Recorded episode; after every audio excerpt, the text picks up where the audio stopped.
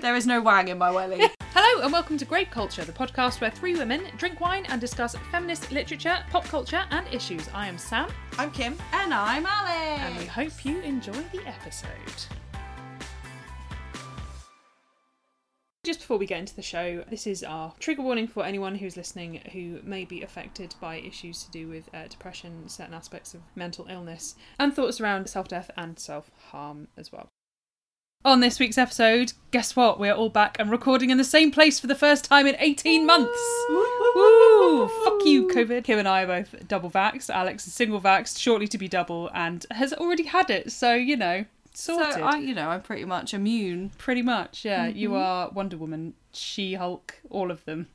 Combined into one in my single vaxxed body. Exactly. So yes, this week we are all back together and we are talking about the sitcom This Way Up, which was written by Aisling Bea. But before we start talking about the show... We have some drinks. Some are alcoholic, some are not. Let's talk about the non-alcoholic one first. Ooh. Alex, what have you got this week? So, I was struggling to think of a drink of which to consume for this episode, especially non-alcoholic. So, I sent an emergency text and the wonderful Kimberly came up with the idea of a smoothie because one of the characters steals a smoothie. So, I went to good old Tesco's and bought an Innocent smoothie, and because it is 9 p.m. of the evening, I have gone for the Energize smoothie, which has strawberry, cherry, apple. What is this fruit? Guarana. It's also got flax seeds and vitamins just in general. And there's a nice little note. My tasting notes are helps give you some welly. Lovely. Diving headfirst into a plunge pool, getting your head around a cryptic crossword, watching how do you say that name? Watching Pavarotti. Oh yeah, Pavarotti perform Nessun Dorma. Nessun Dorma. I do not know these references. There are lots of ways to energise yourself, but not all of them are quite as tasty as this super smoothie. Filled with fruit, veg, flax seeds and vitamins, it's one way to help you get some welly back. Fill your boots. Lovely. I'm sure it will be a sugary treat. I'm ready for some welly. Kim and I are doing something a bit less wholesome this week in that, guess what, it's grape culture and we have wine. We tried on this podcast, and the first wine that we have is the Porta 6, which is a Portuguese wine, and we picked it because my reasoning was, look, tiny windy town, a bit like the ones you find in Ireland, and the main characters are Irish, and here we are, because Irish wine... Not a thing. No. So we have Portuguese wine instead. And the tasting notes are a wine dominated by soft ripe berries with a rich mid-palate, complemented by balance of acidity to soften the finish. A wine to be enjoyed with friends. Oh, that's nice. Yeah, and then there's a breakdown of the grape varieties, and then there's a description of the eccentric German painter who created the label, which I won't read now, but I will put in our show notes on the website. I also think the description of this wine pairs well with... the kind of show that we're talking about, which is kind of a like dark comedy a little bit. Yeah, so. Actually, yeah, we've all gone for quite dark drinks because my smoothie is also, yeah, you've gone for a red smoothie, a red wine colour.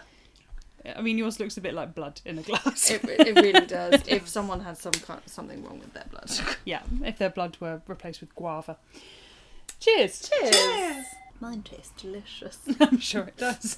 I feel energised already. It's got good legs on it. It has. Look at that, like, fruit creeping up the glass. Fruit creeps. What do you think, Kim? Yeah, it's good. It's punchy. So This Way Up is the show that we're talking about. It has 2 seasons. In the UK it was on Channel 4. I think internationally it was on Hulu, and it was written by the comedian Aisling Bea, as we mentioned. Would anyone like to give an overview of the show and what it's about? Sure, why not? The premise of This Way Up is it follows 2 sisters. It follows Anya and Shona, who are 2 sisters who live in London, but they are originally from Ireland. And it kind of opens on Anya, who is the main character that we follow for most of it, who has recently left a rehab facility for having basically had a nervous breakdown. She was extremely depressed and made decisions that were very troubling to her sister. So her sister checks her into the rehabilitation centre, and it's sort of the end of that. Not that many people know about it.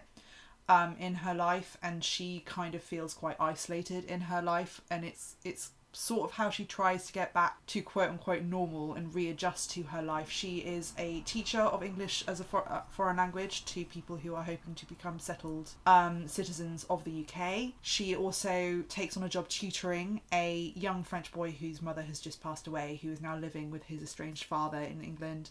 She strikes up a relationship with the father, which is complicated. It also follows her sister, who is engaged, in a relationship with, and then becomes engaged to a man. They're both in finance, but she forms an attachment and then romantic interest with a female business partner, and kind of challenges her own feelings about her relationship, her sexuality, her position as the steady sister who doesn't have drama. It's a little bit about their codependency, it's about their sisterly relationship, it's also about all of their relationships in the world and how you sort of forge connections with people and how easy it is for those connections to get disrupted, I would say. And there's a lot of stuff happens. That was really well summed up. Yeah, very well done. Yeah. Thanks. I'm impressed. That's me done. I'm out. I'll go now. I'm going to let you finish, but here's my summary. Yeah, absolutely. It is about all of those things and more, which is impressive, the amount of stuff that's fit into this show, considering it is 6 episodes in 2 seasons, which are only 25 minutes long. Mm-hmm. A lot happens. Yeah. What did you think about what the show delivered versus the expectations you had when we first discussed watching and talking about it? So I really like Sharon Horgan, who plays Shona. She is predominantly a writer. She's also an actor. I'm not sure if she had any writing on this particular show, but I think I had more of a I had an assumption that it was going to be much more in the kind of comedy world than perhaps it then ended up being, or I felt it was. So I was quite thrown by that a little bit, I think. Reading the blurb of the show, I knew what it was roughly going to be about going in, but I expected more dry comedy, like outward-facing humour and humorous moments, of which there are some, but I don't think it's the predominant vibe of the show. So it's hard. I don't think I have anything to compare it to, so I struggled to decide whether I liked it or not. Mm. But yet I have been left with thoughts about some of the characters' relationships, how it ended, and interesting thoughts on that. So it's hard. I don't think I would describe it as liking it, but I also think it's a thinker. And it leaves you kind of questioning and wanting to think about it more. Yeah, I was similar. I didn't really know anything about it going in. We talked about it very briefly, and it was kind of one of those, have you heard of that? Oh yes, I've seen the trailer, and I saw the trailer, and it was really, like, you know, it was very much pitched as, oh, it's quite funny. Mm. It's one of those very, very quick trailers.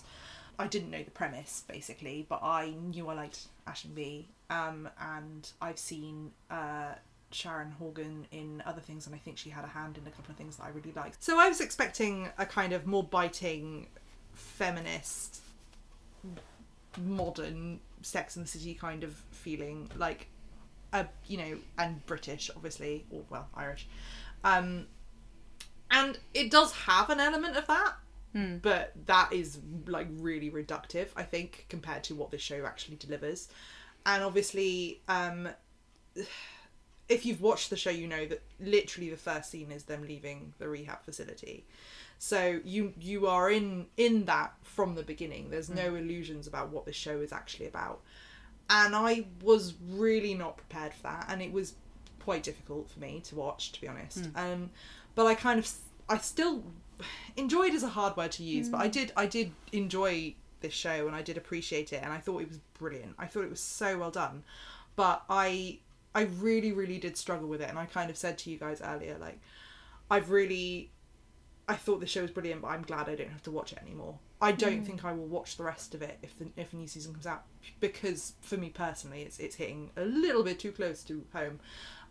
But it is so nuanced and clever, but it is a lot darker, and it's more like a dark show with comedy than a comedy show with dark bits. And the most comparable recent thing that I can think of that is on the same level is Afterlife, the Ricky Gervais thing on Netflix. Yeah, yeah. Oh, I love that. Which, if you don't know, is a show that deals with the after effects of a partner dying from terminal cancer, and the partner that's left behind being Ricky Gervais. And that it has that same vibe. It's that kind of like, it's slightly hopeful, but it's still sad. But it was nice to find a show that was not completely grimdark or so completely like goofy and silly like Schitt's Creek or The Good Life, Good Place. And those kind of shows, which again, both ends of the spectrum, brilliant, but I think interestingly that you compare it to Afterlife actually, and I hadn't made that comparison, but it's almost like with Afterlife, and this is the same, the comedy comes from the writing of the characters and the things they say rather than the weird situations they find themselves in, which often, like British comedies, are the weird cringy situations, whereas this is the kind of things that the characters say that you're like, oh, that's hilarious. So do you think it could be argued maybe that there's a movement away from the situation comedy or the sitcom to more character driven comedy? Yeah. Absolutely. And I think that's part of what works, is that you can put yourself in those characters in a way that you can't put yourself in their situations. It is easier to see yourself working on a big work project or looking at starting a new business with a co-worker than it is to go, oh no, I brought 2 dates to the prom. Exactly. Or even like, it's a lot easier to see yourself in a slight misunderstanding with someone and dodging around hearing them have sex than it is, oh, I'm in a prank war with my colleague and I don't know. Yeah. I really love Aisling Bea. I'd seen this, like, I follow her on various social media things and obviously love her on all the panel shows that she's on and all her stand-up. I was like, yeah, I'll watch that at some point. And then it won BAFTA. It got loads of critical acclaim and I was like, well, that must be really good. And even with all of that, I hadn't quite appreciated how serious it was going to get at points. There were elements of it that I just felt were really kind of cathartic, and it was really refreshing to see women's mental health being shown in the ways it was shown in this show, because I think there have been various other shows out there that have focused on male mental health. One thing this reminded me of was BoJack Horseman, which where it was like, ah, this is absurd, oh fuck, why am I feeling things? It was one of those similar things. And I don't know if either of you ever saw back in the day Lead Balloon, the Jack Dee sitcom that he did. It was similar to that. And when I was at uni as well, I not to be like, there's all these great people and then there's me, but one of our script writing module in 3rd year, I wrote a sitcom about a person who tries to take their own life and then finds a creative balm to the way they are feeling through stand-up comedy, and so there were various things in this that I was like, that is what it rings true. Yeah, that is what I've written or what I wanted to write. This is the show I wanted to create. So yeah, it was unexpectedly dark, as we've all said, but it was not what I would call a black comedy where the humour comes from the darkness of the situations. Like you say, the humour comes from the absurdity of the characters and their interactions with each other. It's like a black-edged comedy. Yeah, like someone sort of burnt the edge of it. Yeah. Yeah, I think that's a really good point, and especially what you say about, like, mental health representation of women. Most of the mental health representation that I've seen of women in various TV shows is they are a complete shell, and it is... the most commonly represented one is postpartum. Postpartum.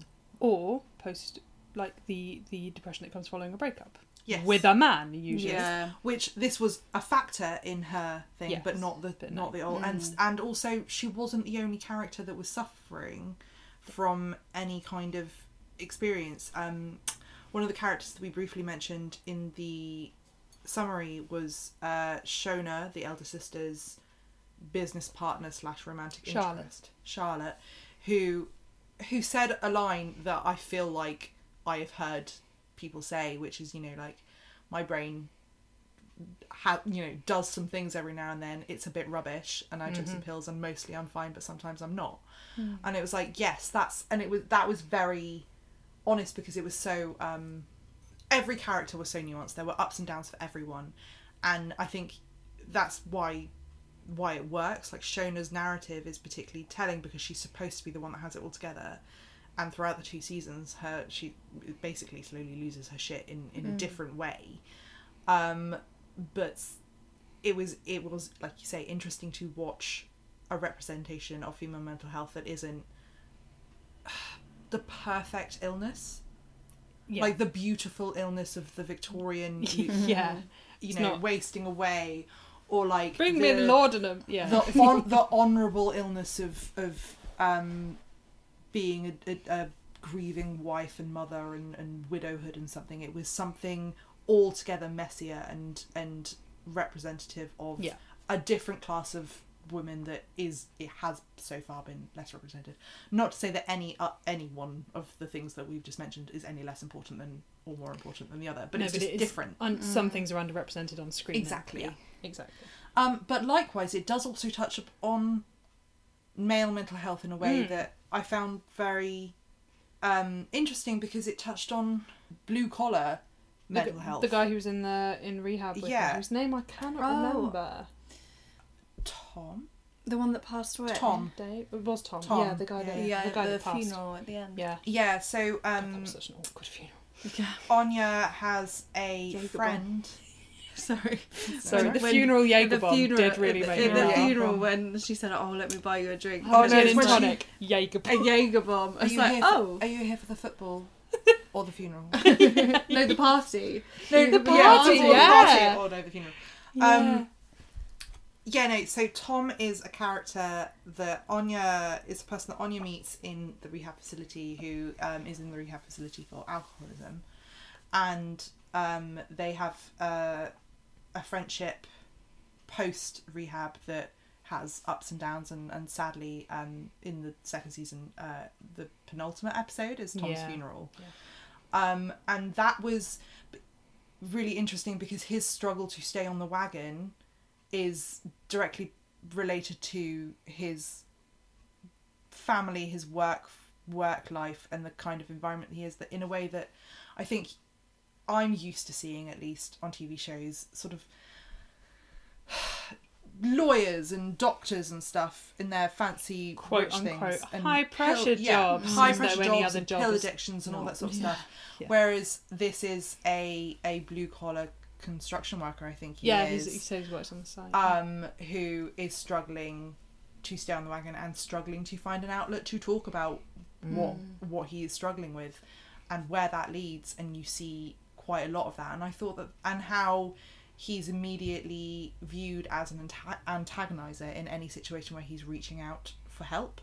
And so I thought that this show did a really good job of, I guess, being fair and like being representative of more than one walks of life. There's also a lot of discussion around immigration, race, the problems with moving from another country, the social justice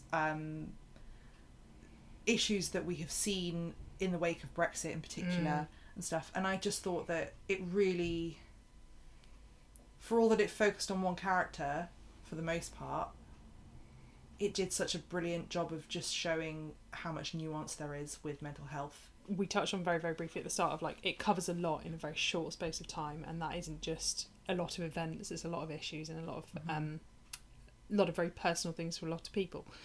In the same way that people talk about, like, docudramas, there needs to be some kind of portmanteau for, like, comedy and drama. But Kamala does not work. Because it's not even a tragicomedy. Yeah.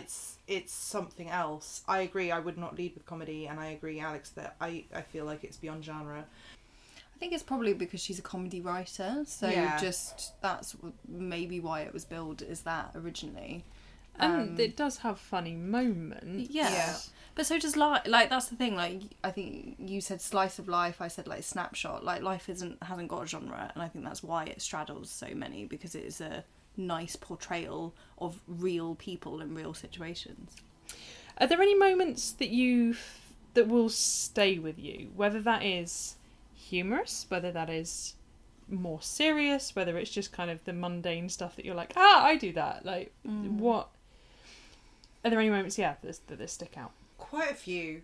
Like, I think this is, like Alex, what you said at the beginning, I think this is a show that will stay with me. There are some sadder moments that I think will stay with me because they were sad. And it's particularly, it was like, there was a moment where she starts having a panic attack in the bathroom. Oh gosh. Yeah. That I was like, and it is that feeling of, you go from I'm fine, and then you break off the paper towel wrong, and suddenly it all comes out, and you feel like you have to get your shit together. And that was particularly difficult to watch, but I think I will think about it. But like, on a funnier note, I think there were moments that did make me laugh. There's a moment where she's eating over the sink without a plate. She's using a lettuce leaf as a plate. And that she's like, oh, then I'll just have to do some washing up if I use a plate. And I was like, that's both depression behaviour, but also it's just millennial behaviour. Yeah. Like, that's just good sense. That was funny. If I can avoid washing up, I fucking will. Yeah. And we can't all have dishwashers, Sharon. Exactly. And there were quite a few just sort of funny jokes with her, with the sisters, that felt very real to me. We referenced the cause joke earlier. The cause light. Yeah. I'll let you tell it. But yeah.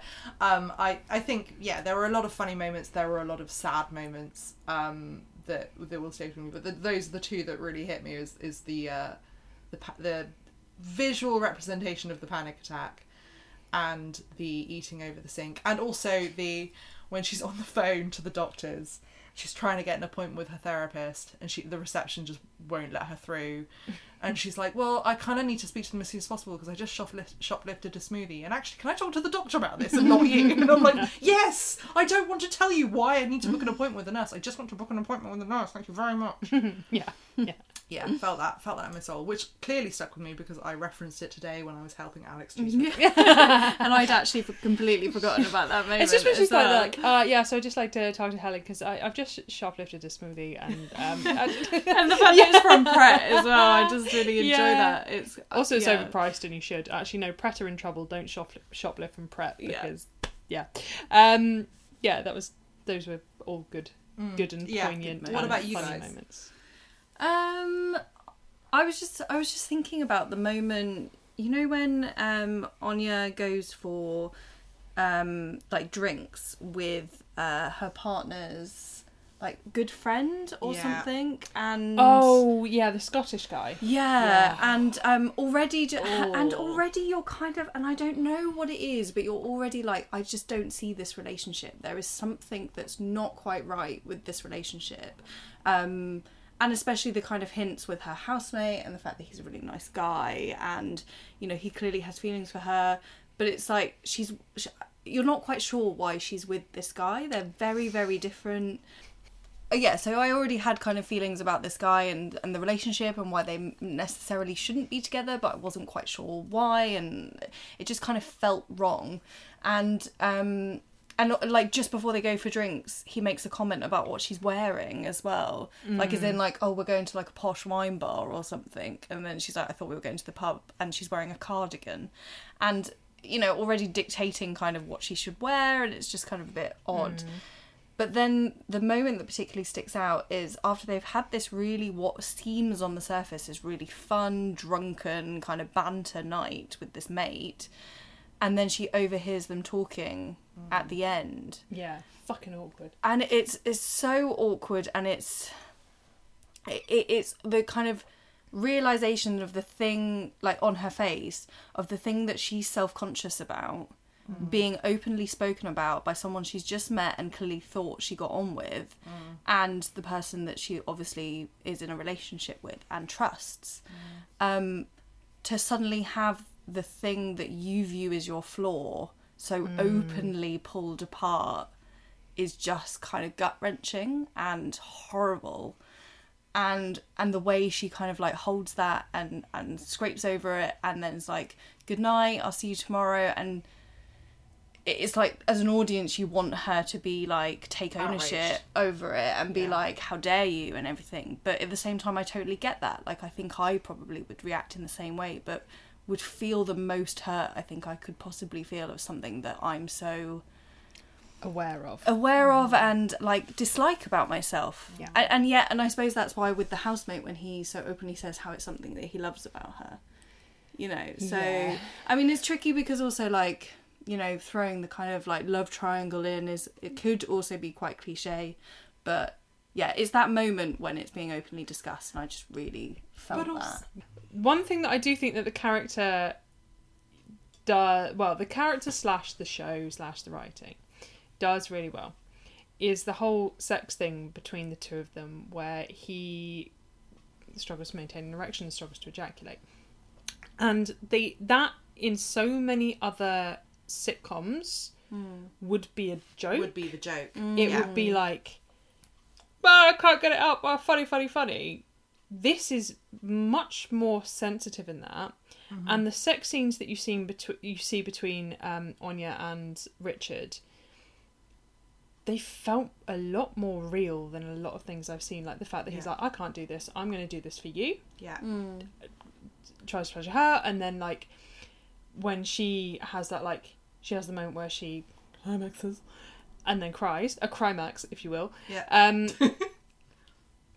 You know, that's something you never really see. And that is something that happens because it's an emotional release and a physical release. And the way that character is not...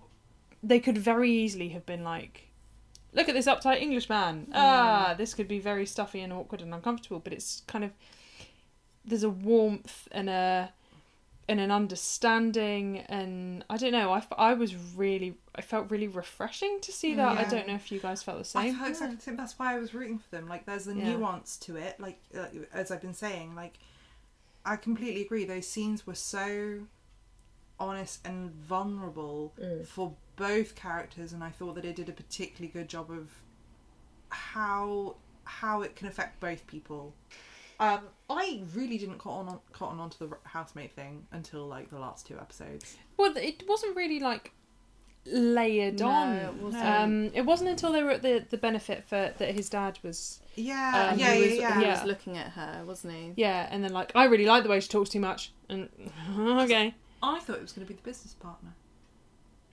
Oh, yeah. Because he got all pissy when he found out. Yeah, James. He got all pissy when he found out. I thought he suddenly would be like, I'm in love with you or something. Yeah, but obviously that was just... That was more of like a respect. That was more of a respect thing, I think. It was like he respected her so much in the way she taught and everything, and it was weirdly that if she crossed this line, suddenly his respect was diminished.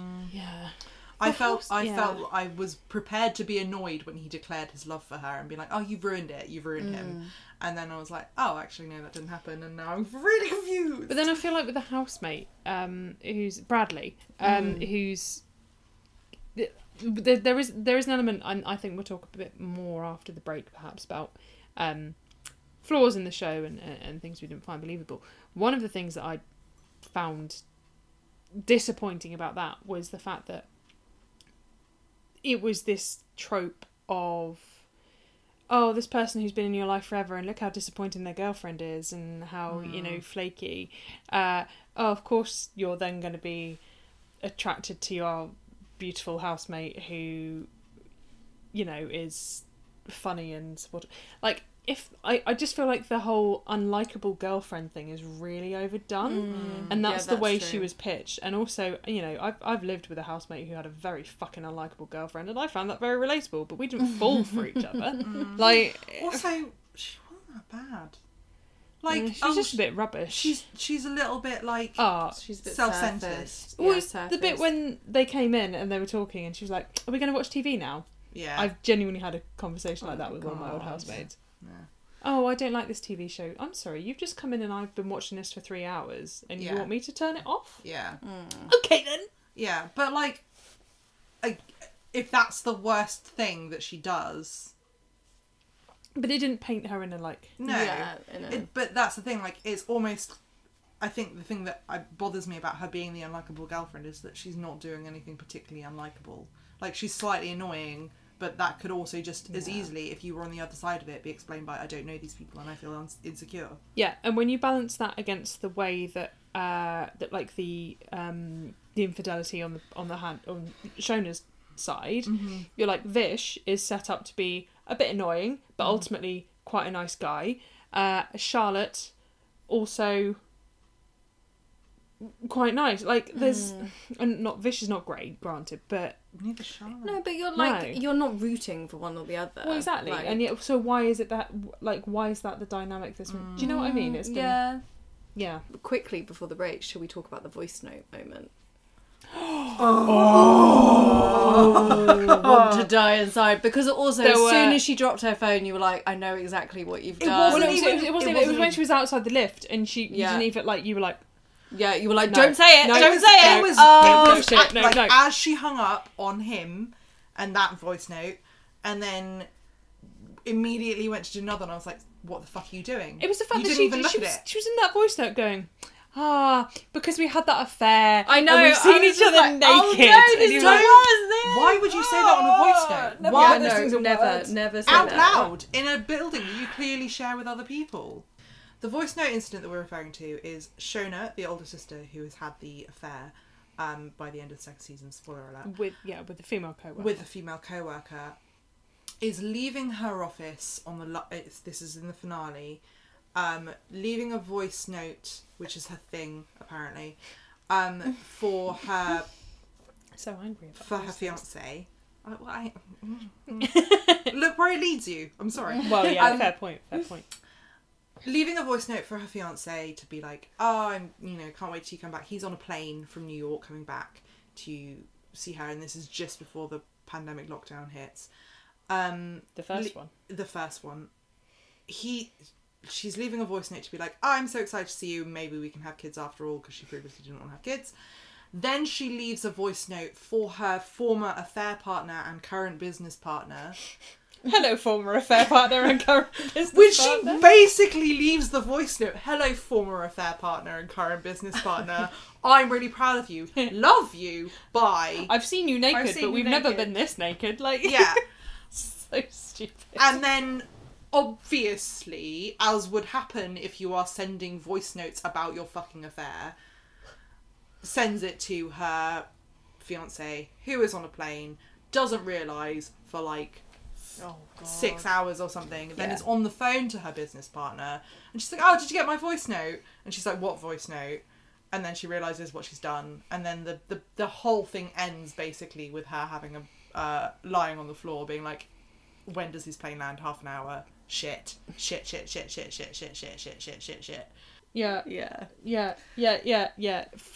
no, that dreadful. Really... And then when she realised and was like, fuck, and you were like, even though you knew that she'd already done it, you were like, you're just like, you felt it. It took her so long to realise as well, like, because, like I said, I think it was the most cliche thing that is done in the whole show, and.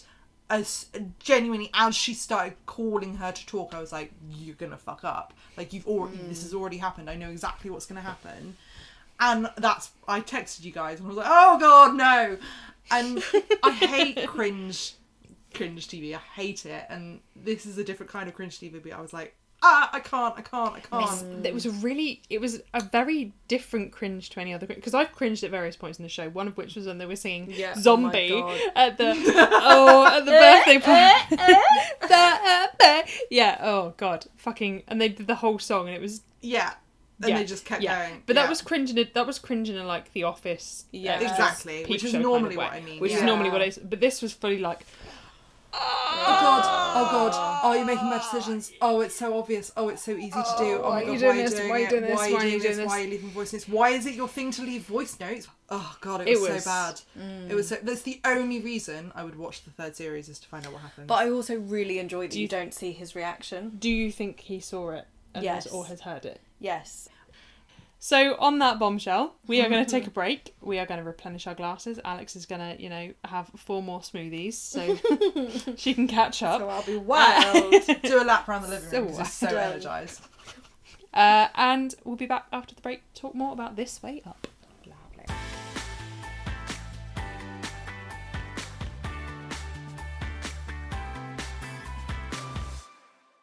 So we're back from our break. We have some replenished smoothie in Alex's case, and we have a new bottle of wine in Kim and my case.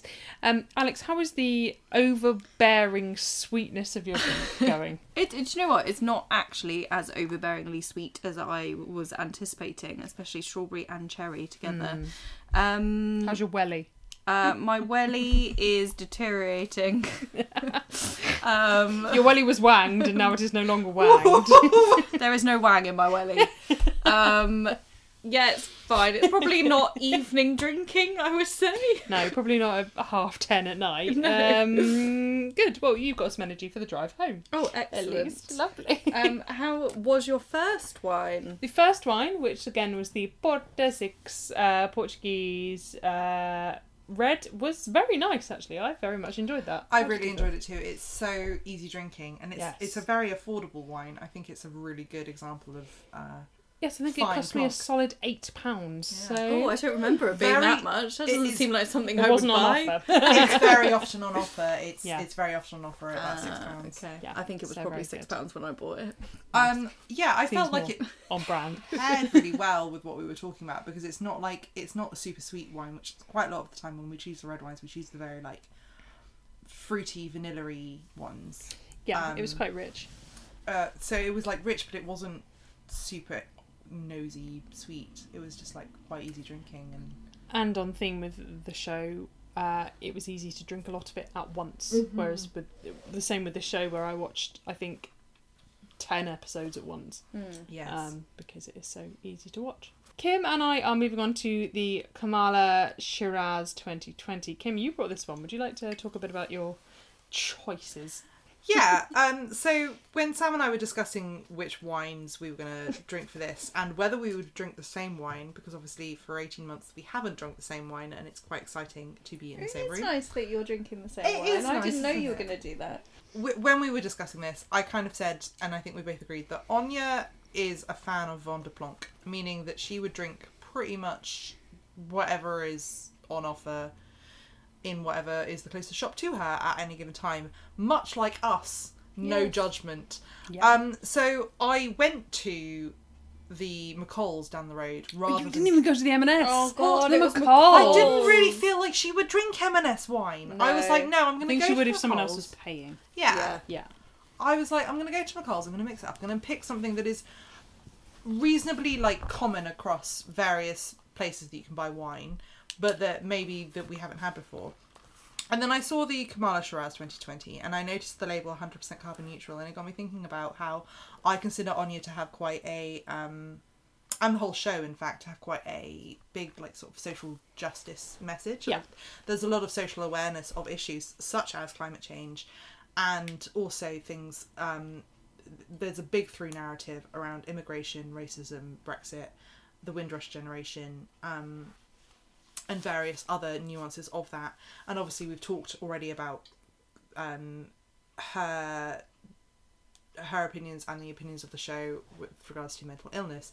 And I thought that choosing something that was 100% carbon neutral with a bit of a social conscience, however true that may or may not be, just felt a little bit more true. I feel like if I was trying to put myself in Anya's shoes in the shop picking her wine, I genuinely think that sticker would make her choose this wine over another wine. Also, it happens to be South African, which is always nice. So Kamala Shiraz, we're Kamala and we're South African, a proud nation that's all about variety. If variety is the spice of life, we've grabbed the whole rack and squeezed every last into our wine. This deep, full-bodied Shiraz has dark, jammy fruit flavours and a touch of leather and spice on the finish. Leather? Fuck no. Oh. Babe, I don't think it's vegan. No. Cow skin. Carbon neutral, though. Here we go. Perfect with hearty meat dishes or chunky tomato sauces. Oh. This is weird. No descriptions. Thanks, it's quite visceral, a description. It is. This is a... tear a man apart with your teeth and then wash it down wine, isn't it? Yeah, but you know, as I said, Carbon Trust, it's certified carbon neutral, so zombie wine for your consideration. We're doing our bit for the planet with this wine. Okay, so cheers. Let's see how this beast goes down. So obviously we are talking again about This Way Up, which is the Aisling Bea Channel 4 comedy series. Comedy is a term that we've debated in the first half of the show. What did you think of the choice of title for the show? Because it was something that I just went, oh yeah, This Way Up, blah, blah, blah, blah, blah. And then the more I watched the show, the more interesting I found that choice of words. Mm. So how do you feel This Way Up fit with the programme? Well, who was talking about fragility? Do you want to talk more about that first? Sure. So, This Way Up implies it is a term that is used to denote here is a parcel which has to be stacked or stored a certain way up with a certain orientation because it's fragile or because the contents are in such a way that to store it any other way would cause harm or detriment to the product. And so I was like, okay, it's interesting that they've gone with This Way Up because the connotation between fragility and mental health is both. I feel like it's sort of it's attached to that stigma of if someone is suffering mental health problems or is undergoing certain changes in their mental health that they're fragile, which isn't always accurate, or it comes, you know, I don't know, I think I'm just trying to say the word stigma but being a dick about it, like do you know what I mean? I do. It's the feeling that it's an interesting choice for a show that is trying to show the nuanced ways that people can exist with mental illness, to then stick a label on it that signifies fragility only. Mm-hmm. Literally a label. It's like you know, like if you're moving house or something and you put like fragile on the box. But I thought that was really interesting because I genuinely didn't think about that until you mentioned it before the show. Like, to be honest, I didn't think too much about the title. I remember being like, I don't get the title. And then I was like, I guess it's like recalibration. Mm-hmm. Like when you're putting, I was thinking about when you're putting an IKEA thing together and it tells you to like do it this way up, and I was like that, I think that's what I was thinking about, like that kind of like putting yourself back together or like putting something together and like the way that you build or calibrate something. And I was thinking about, like, you know, if I was being terribly cerebral about it, which I don't think I was, I would follow that thought to be, you know, she's putting her life back together and she's trying to build. I completely saw it more on the nose of This Way Up implies there's a right way to be, and that's a good point as well. And you know, she's kind of like breaking that. The fact that the image as well as her kind of sideways, which you would assume is not straight up, like the right way to be. She's breaking the mold-esque way, like kind of thing. I saw it as that. That's so interesting. Well, there you go. Really good choice of name because there's so many ways that it can be interpreted. It's a nuanced name. And also the idea of like the way to not even succeed but like progress is like the upwards trajectory. There's a real question about what is success in this show. Yeah. That which we've been talking about separately. Yeah. And like these success markers that everyone has in their life and how that actually indicates how you view success or how society views success and that kind of thing. So yeah, it's what seems like a very simple title actually means a lot to a lot of different people, and it's interesting that we each came to different conclusions on that. Yeah, that is really cool. So what else beyond a clever name do you think that the show did well? Do you think it was what's the one thing that you'll take away in terms of I will recommend this to someone because of X. I will not recommend this to someone based on the thing that I'm about to say that I think they did particularly well. Okay. Which is that the sister relationship in this show was... I thought you might have something to say on the sister relationship. Yeah, it was particularly poignant. And I always say, I'll be brief, but and I never am. But I don't want to go too much into it because I'll probably get a bit emotional. But like, I have already touched on the fact that I found this show quite difficult to watch. I am very, very close with my sister, and in a way that I saw represented in this show. Also, my sister and I both have suffered from various mental illnesses, but particularly in the last 18 months, which was really reflected in this show, and I found it very difficult. And I even said to you guys earlier, I was like, I feel like I'm in a little black rain cloud. And I thought that it was so beautifully done. And for two people who are not sisters, like, I don't know their family lives. I don't know whether they, Aisling and Sharon, have sisters or not. And I assume that they do, because I don't think you can write a sister relationship that authentic without having a sibling. And it's one of those things that I actually think about when I read books and watch TV shows where there are siblings, and you can tell that the people writing it have never fucking had a sibling because they don't talk to each other. Way, like, hey sis, hey bro. Yeah, and it's like, that's not what they do. Whereas every time that they speak to each other, they make some kind of joke about like their sex work or something like that, as a joke, as a like, oh, you big whore. And yeah, I like that you went Irish. Yeah. And like, God, I mean, for me and my sister, it's beautiful horse. Yeah, exactly. Horse. For me and my sister, it's hey shit for brains, hey butt scratcher, like hey knobhead is the one they use. Yeah. And it was like little things like that. It was so authentic. And then from the small things that made them genuinely sisters, not just sisters that share a common trauma, which they do, but just sisters, just living your life as adults who like each other, not just as children who grew up together, but as adults who like each other, who are best friends, to then go from those small moments to the bigger moments of the really difficult stuff around being your support network for someone who you love so dearly and have known your whole life, who is struggling, and what you can and cannot articulate, and how you feel you can and cannot respond, and how available you can and cannot feel. That's exactly the kind of thing that would stick with me, and it was what made this so brilliant to me, but also made it so difficult for me, and also made it that I absolutely never recommend it to my sister in a million years. Alex, what did you think that the show did well? I think it's all the kind of stuff that we've already touched on. The fact that it was both messy and subtle, but still poignant, and it reflected a lot of people and a lot of lives in their kind of completely true self. There was no caricatures of people. It were, you know, you recognised all these people either as yourself or people that you know. As very kind of like modern people today. I think the issues that kind of they were affected by are very now and current. I recognise that, like, regardless of not suffering from mental health, like really myself, you know, I recognised so much of it as a woman in today's society as well.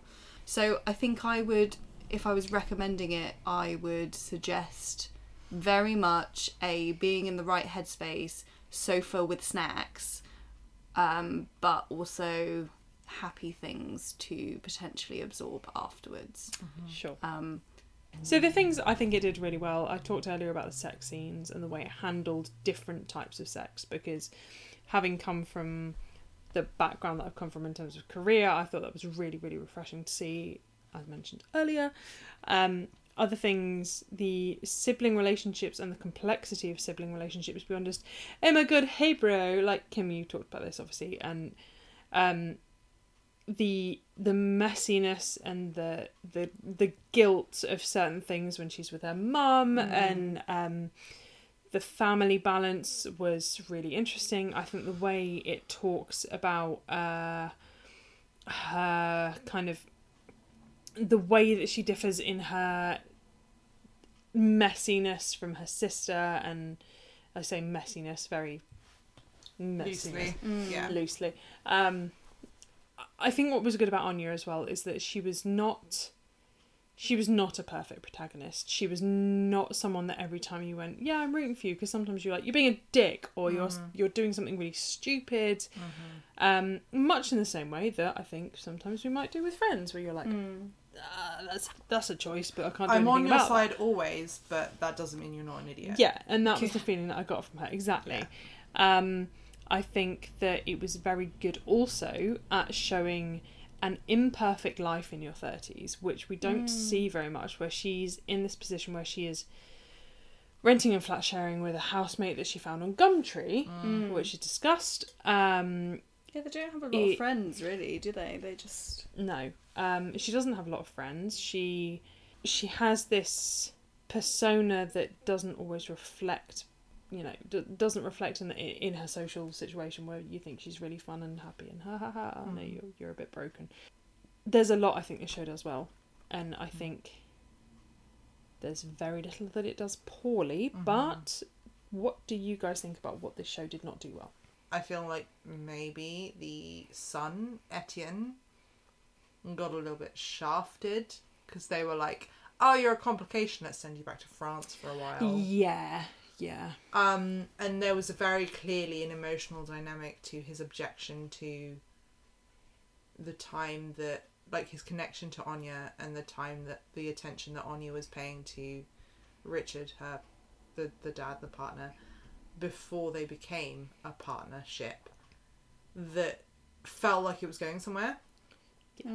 That didn't ever go anywhere. It was anywhere. Kind of glossed over, wasn't it? Yeah. Ditto with the housekeeper in that household. I was just about to say, it was a weird choice with that. Like, I don't know what they were trying to do. I feel like with that character. I just feel like they started something that they didn't finish, and I was a little bit offended by that. Yeah, if he had been in a position to stay with someone in France for however long it was, 6 months, why did he end up living with a dad he'd never met before?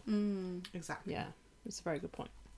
Yeah, the gulf in the I've told Etienne about our relationship, and then we've got him a new tutor, here she is while you're around and we're snuggling, that I would have liked to have seen a conversation between Anya and Etienne about the whole thing. And Anya and the housekeeper and I was going to call him Philip. He's a good, Richard. There's just not enough communication in that area of the show. I feel like there were some dead ends and some things that weren't taken fully in the to the extent that some of the really brilliant things were explored. But then I suppose maybe that is them leaving it open for a series three, because I do think the end was so abrupt, but I liked that it was at first I was like, oh my God, but what? But then I really enjoyed it, because I was like, that's... It felt like lockdown. But also it's like... These are all your plans. Nothing that you kind of wanted to be tied up in a neat bow happened. Yeah. So, she didn't necessarily get with the housemate that was probably better for her. You didn't find out what Vish thought, and they didn't have that conversation about children and the next step in their relationship and him coming back, or even calling her to be like, what the fuck? You didn't even kind of get the satisfaction from her and Charlotte, what's that relationship? There was no neat bows, and I think that was a comment, but it was also frustrating. Yeah, and it was also very, what you say about her and Charlotte is that, there's a gulf between the first two seasons where her full-on affair with Charlotte happened. She's like, this happened, we saw each other naked, we had sex, we were sleeping together, in Charlotte's words, but you never see that. So it becomes very hard to kind of root for either party because you can't, or feel the emotional connection between them. Yeah. So when Charlotte's like, essentially, you broke my heart, you're like, and well, we only saw that one. We saw you snog once. So I don't believe this. I had a real time recalibrating the time difference between season 1 and season 2. Mm. Mm-hmm. Because in my mind, when I went into season 2, I was like, this is going to immediately follow, and then there was clearly a gap, and it genuinely took me quite a while to figure out what Shona and Charlotte were doing, like working together, like the women, because I thought it was just a networking event. Yeah, I thought it was like a seminar or something. Yeah, and I thought suddenly it was like a conference. They had a business, and I was very confused. And then they were getting married in 2 months, and I was just like, what is going on? And I think that that's not necessarily a criticism of the show, because I think that there was also a gulf between the writing and the there's a struggle of writing a series, but that they do seem to be a little bit doohickey with the timing of everything. Some of your expressions tonight are amazing. I'm here for them. Yeah.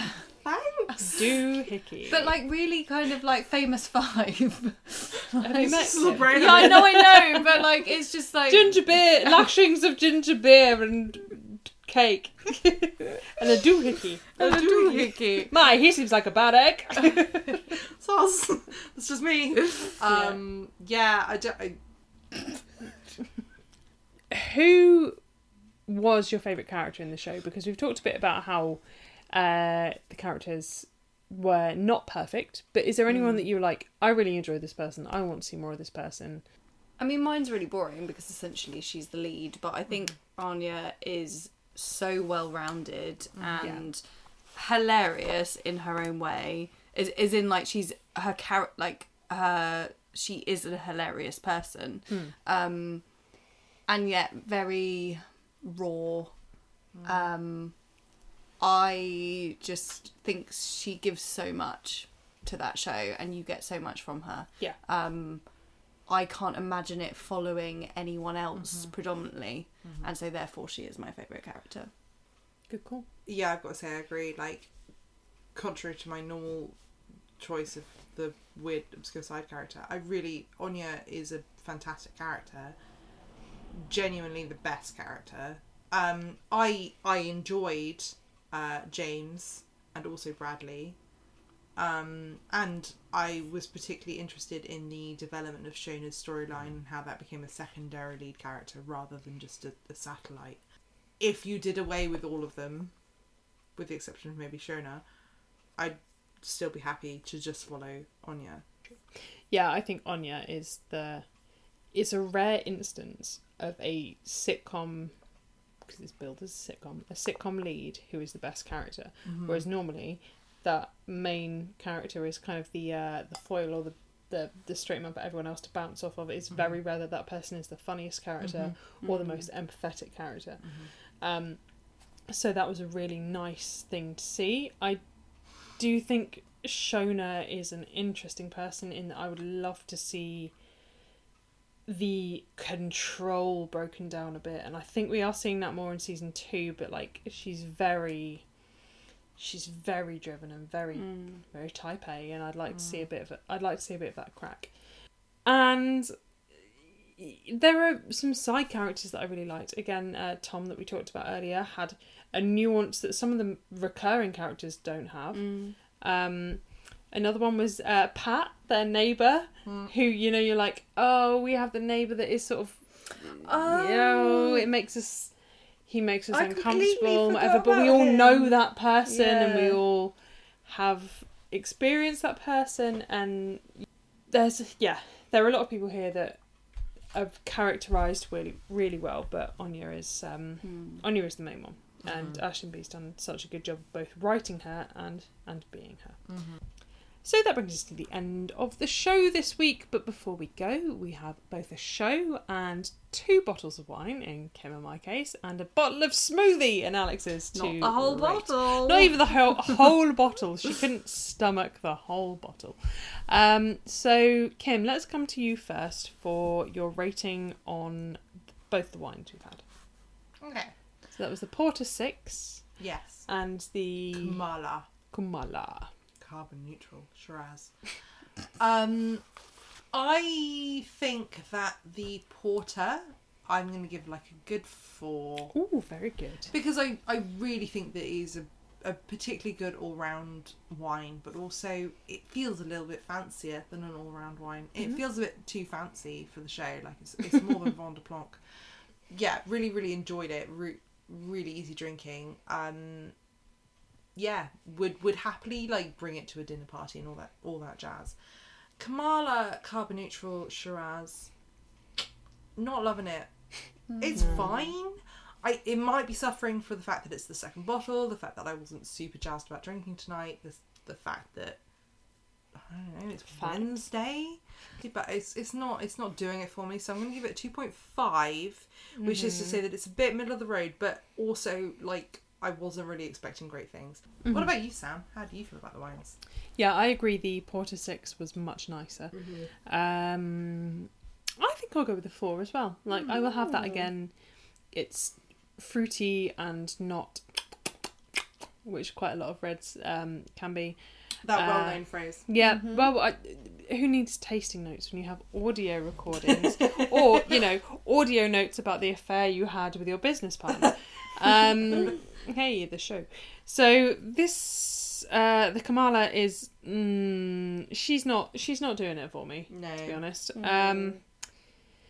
She'll make a great cooking wine. Yeah, it's that kind of thing where the side of my tongue feels like stickle bricks. It's like sour, but it's not sour in a way that it's gone off or anything. It's just like it's little bit bad. It's not like sour. Yeah, so I'm going to go with the 1.5 or a 2. 1.5 or a 2. I would say probably 2, just because it is the second bottle, so you don't know 100% that it's always terrible. But the fact that it's the second bottle, and I deliberately put this as our second bottle because I thought it might be bad, and it's still bad. Yeah, I'll go with a 2. And your Innocent Energized smoothie, Alexandra, how do you feel about that? I don't feel very energized, I have to say. You do look quite lethargic. It is like probably because I drank 4 portions of the 5 portions, so I skipped the energy welly and just went to. You went straight to the energy Doc Martin. I've had so much. I mean, like it's like so many. It's stodgy. It's too much. Stodgy. Yeah. For this time of an evening when I would prefer to be drinking a nice depth wine with friends. So I do not think it pairs well. I'll give it 3 strawberry, 3 strawberries. Well, that works. 3 grapes as far as smoothie goes. In terms of this evening, I will give it 1.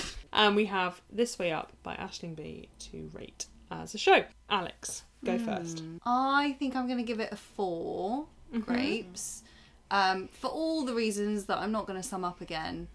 And it's not 5 because I'm still digesting it, much like my smoothie. Okay. So in that way, maybe it does pair quite well. Perfect. Yeah. I think a 4. Ask me again in a month's time. It may be a 5. Kim, you're staring into the distance. I want you to answer first. You want me to answer first? Okay. Yeah. I'm giving it a 5. Nice. Because it was funny. It was thought provoking. It spoke to me on a lot of levels. I'm going to give it 4.5, which is to say that I agree with everything that you've said, Sam. I did step away from this marathon. It was hard. Things feeling like a little black raincoat. Like I can't give it full grapes because I can't give that full whack of recommendations to something that made me feel so briefly or not briefly weighed down by it. And then that. But the thing is, and I want to be very clear for our listeners, like that is a testament to how brilliant the story writing is. I think this story writing, these characters, the emotions and particularly the representation of being a sibling, being a close sibling to a sibling that has severe depression or being the sibling with severe depression was very, very, very, very powerful. But I didn't love it because I felt sad. So strong all round. Real strong. Yeah. Real strong. Definitely. Yeah. So that brings us to the end of the show this week. Obviously, we've given you our ratings. Thank you for listening. We will be back in a month's time with a new episode. If you want to check out our show notes, or if you want to follow us on social media, where we will give very insightful comments on our favourite moments or other aspects of the show, we are on Twitter at Grape Culture Podcast. We are on Instagram at Grape Culture Pod, or the other way around. I can't remember because I've had 2 bottles of wine. So you can find us there. We also have a website, which is grapeculturepodcast.co.uk. And thank you for listening. We'll see you next time with a brand new show. Bye. Bye.